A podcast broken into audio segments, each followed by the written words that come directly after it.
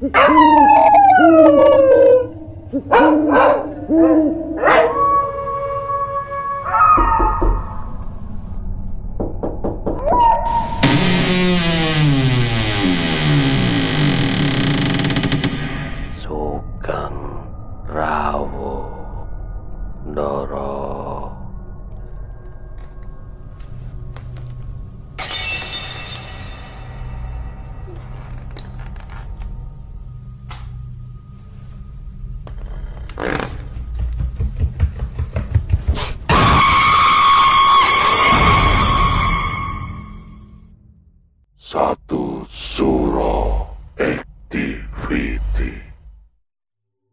Assalamualaikum warahmatullahi wabarakatuh.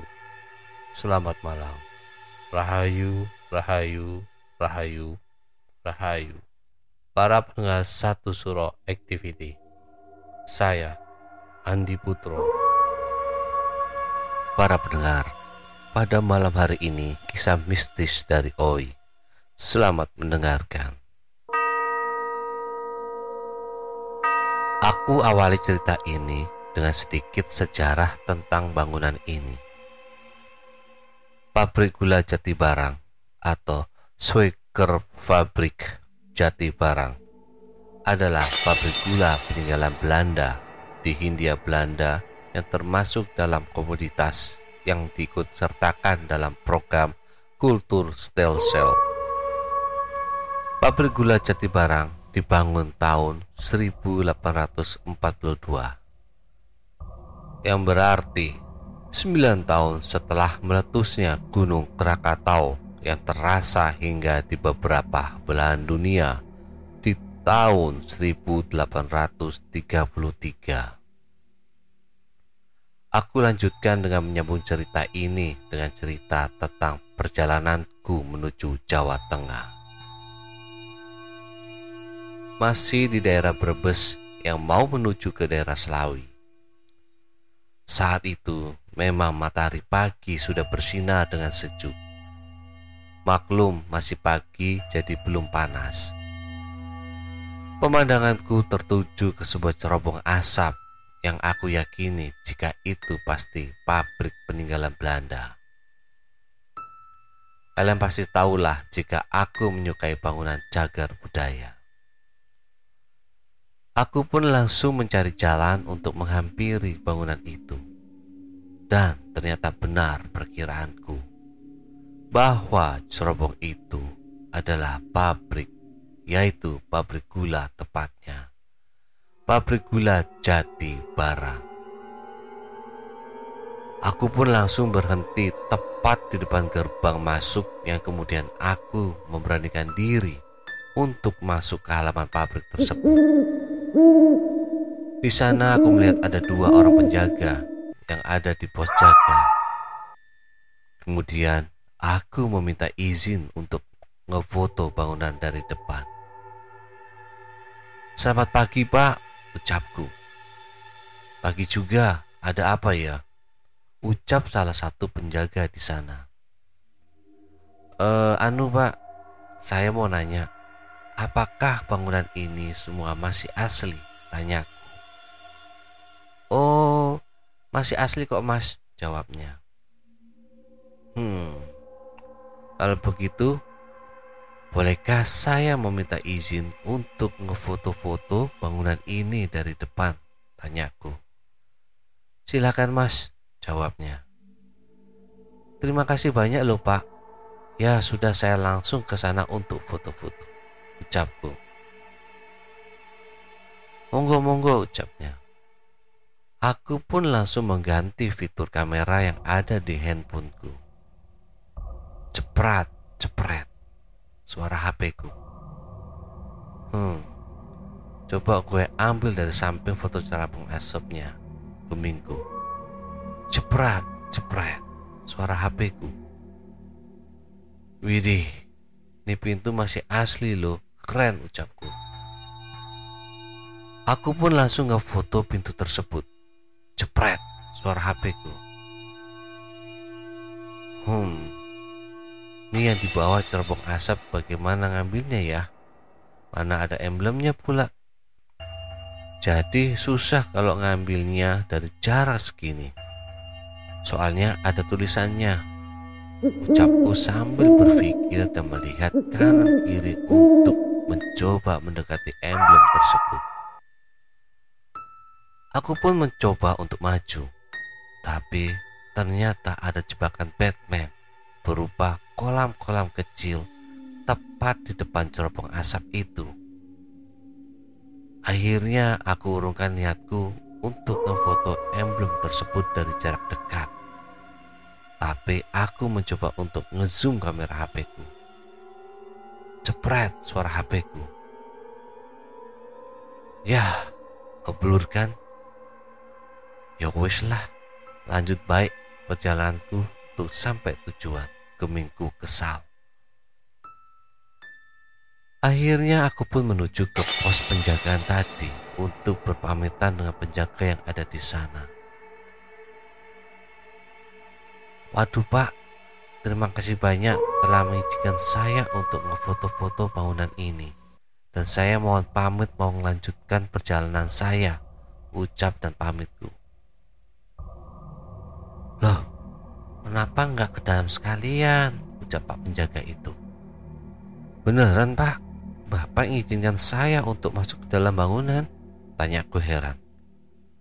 Lalu Pak penjaga yang satu lagi ngomong, Lah, silakan mas, masuk ke dalam nanti di sana ada rel-rel kereta sama bangunan lokomotif. Ada juga kok kolam di sana, ucapnya yang bertanda memberikanku sinyal bahwa mereka mengizinkanku untuk masuk ke dalam. Beneran nih pak? Tanyaku lagi. Iya, monggo mas, ucap mereka. Akhirnya dengan senang hati dan bersemangat aku menuju areal dalam pabrik. Setelah aku hendak memasuki pagar atau pintu menuju masuk dalam gedung yang bertuliskan 1842.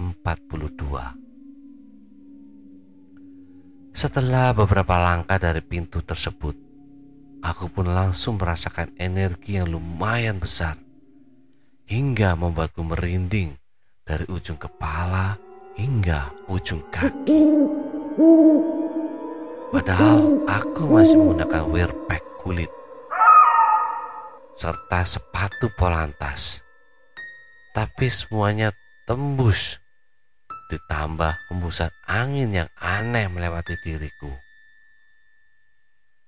Anjrot, udah pakai gini loh masih bisa ngeledek ya. Ucapku kesal. Sini, tongolin diri lo. Gue kagak takut, ucapku. Kemudian aku melanjutkan langkahku untuk menuju suatu kolam yang ada papan namanya. Entah di sana tertuliskan telaga apa. Baru beberapa langkah, aku sudah disuguhi dengan suara minta tolong yang berasal di bangunan sebelah kananku. Tolong! Ucap suara itu Terlintas sangat jelas sekelebat sosok bayangan hitam di dalam bangunan itu. Tanpa ragu, aku mengarahkan kamera HP-ku untuk ngefoto bangunan itu. Cepret suara HP-ku. Memang aku tak sempat mengecek terlebih dahulu hasil foto tersebut. Yang lebih parah, aku sempat melihat sosok kepala wanita berambut panjang yang sedang mengintipku dari beberapa besi di dalam gedung tadi. Aku pun sedikit merasa kesal Ye, dia ngeledek. Sini lo, nongol, biar gue foto wujud lo. Udah agak terang gini masih bisa ngeledek lo, bentakku. Cepret, suara HP-ku. Aku pun melanjutkan beberapa menuju kolam yang tadi sempat aku jelaskan. Sampailah aku di kolam tersebut. Dan ternyata tidak ada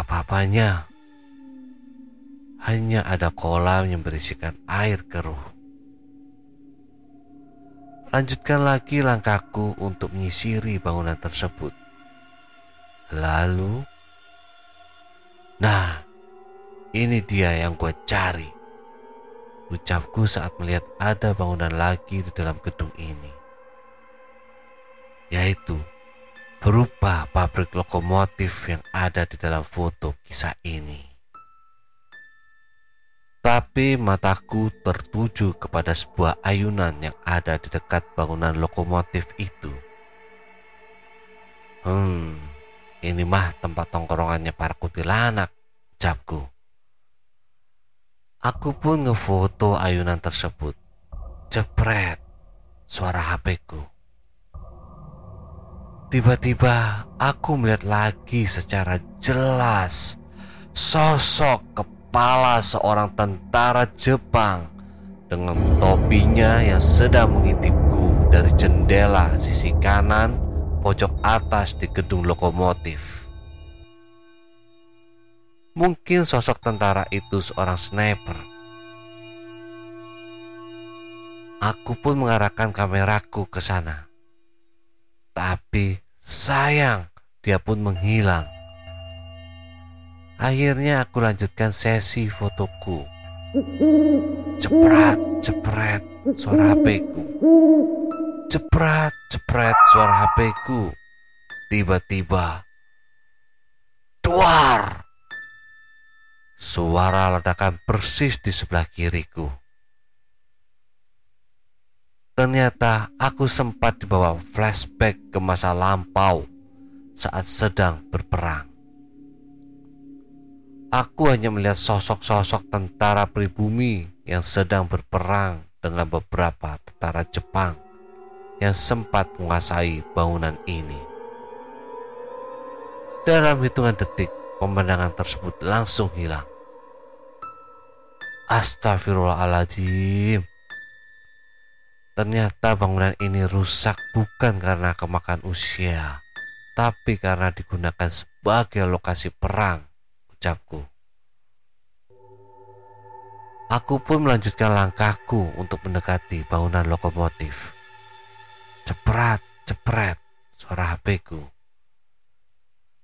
Saat selesai dengan gedung lokomotif, aku melihat sosok wanita bergaun putih berambut pirang warna coklat yang biasa kita sebut Noni Belanda yang sedang berada di depan jendela bangunan rumah itu.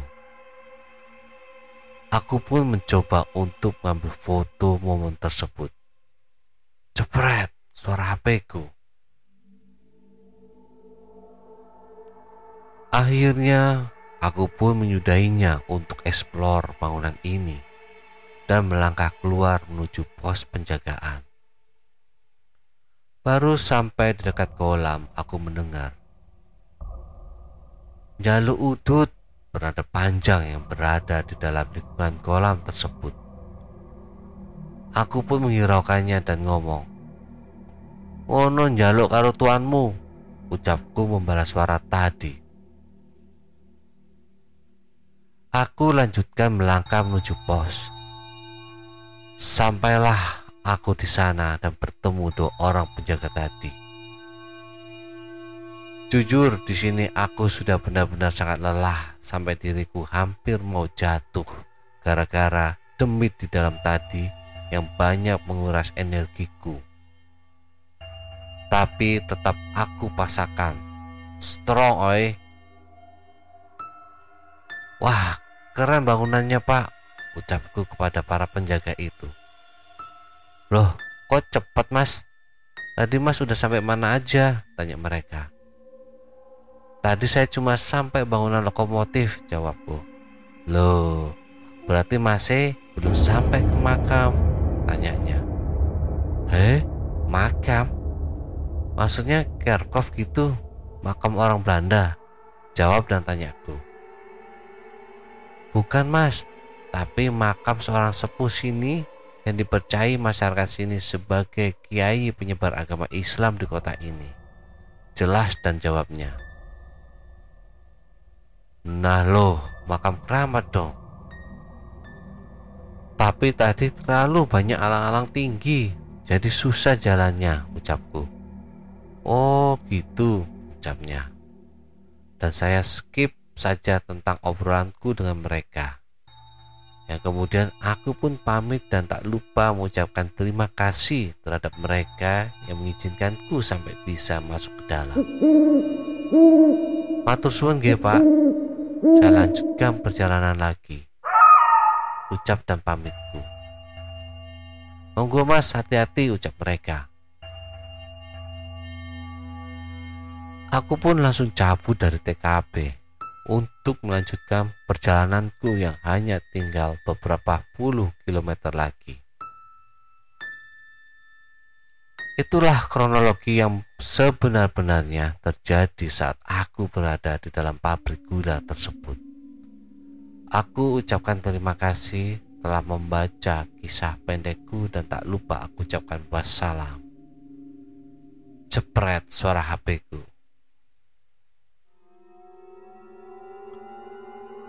Para pendengar, itulah tadi kisah dari Oi saat dia sedang memfoto sebuah bangunan pabrik gula tua jati barang peninggalan Belanda tahun 1842. Saat sedang dia fokus mengambil beberapa spot angle foto cepret-cepret, dia mendapat penampakan para penghuni-penghuni gaib para penghuni astral di lingkungan sekitar pabrik gula Jatibarang tersebut. Nah, mungkin sudah berjodoh ya. Dia bisa mengambil spot foto dan bertemu dengan makhluk-makhluk astral di sana. Hmm, merinding. Apa kalian pernah memiliki kisah seperti itu? Silakan tulis komentar kalian. Nantikan kisah-kisah mistis selanjutnya yang membuat kalian merinding ketakutan. Para sahabat satu suro activity, tinggalkan catatan doa kalian di kolom komentar, like, subscribe, dan bunyikan lonceng keramatnya. Para sahabat satu suro activity, tetaplah iling lan waspodo. Assalamualaikum warahmatullahi wabarakatuh. Salam, salam, salam. Rahayu, rahayu, rahayu.